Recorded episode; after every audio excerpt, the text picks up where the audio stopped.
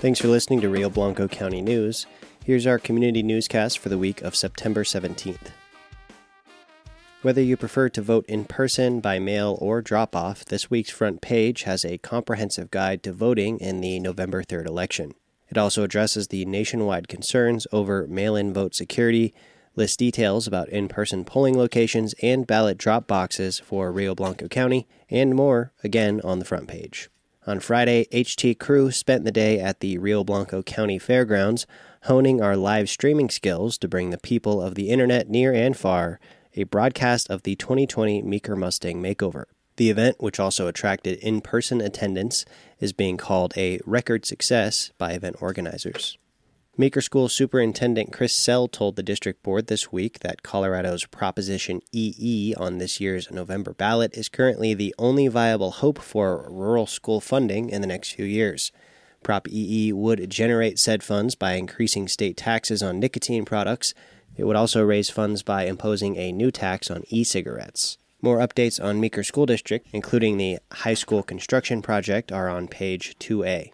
Rangely's Department of Public Health and Environment holds two drive through flu vaccination clinics next month. Find times and locations in news briefs on page 3A.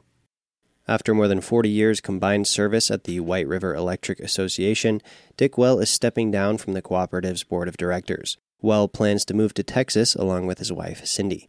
Read more about his time at WREA on page 5A. Rio Blanco County is one of three in Colorado to receive approval to transition into the Protect Our Neighbor status for COVID 19 response. The status, which was also granted to Mesa and Gilpin counties, was granted based on certain metrics like ability to do contact tracing, hospital capacity, and others, the new COVID status also allows all businesses to reopen at 50% capacity. Large gatherings of up to 500 people will also be permitted. Social distancing and mask usage are still required by the state as part of the change. More on protecting our neighbors on page 6A. Also on 6A, a photo of Meeker Library's new Charlie Cart, part of an education program to educate kids on culinary kitchen skills. Amidst the swirling chaos of 2020, some bright spots still shine through, like, for example, Colorado's housing market. The state's median home price is up to $443,925.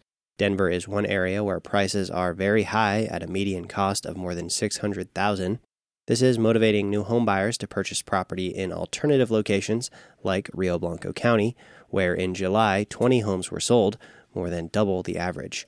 More on the reason for the increase is on page 7a. Meeker Town staff and trustees expect to cut around $400,000 to help balance their 2021 budget, which faces a $1.4 million shortfall.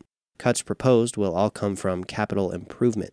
The town will also dip into reserves to balance the remaining shortfall. You can read exactly what is getting cut on page 7a.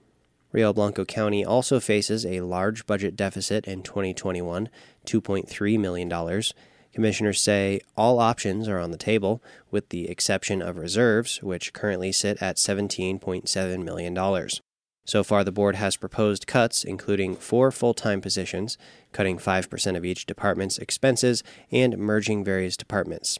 During a Tuesday work session, Commissioners and County Attorney Todd Starr also discussed the potential of hiring a new position of County at Commissioner Coordinator, which would cost more than $100,000 a year, including benefits. More on Rio Blanco County is on page 8A. Rangely's 40th annual Septemberfest car show attracted more than 80 entries from Colorado and Utah. Results are listed on page 8A. Rangely will host its first cross country meet in more than 15 years this Friday and Saturday. More on sports, including cross country, softball, and golf, starts on page 1B. Adeline Joy received a $400 college scholarship for her submission to the Alzheimer Association of America's essay contest. More is on page 3B. Read public notices for this week starting on page 6B.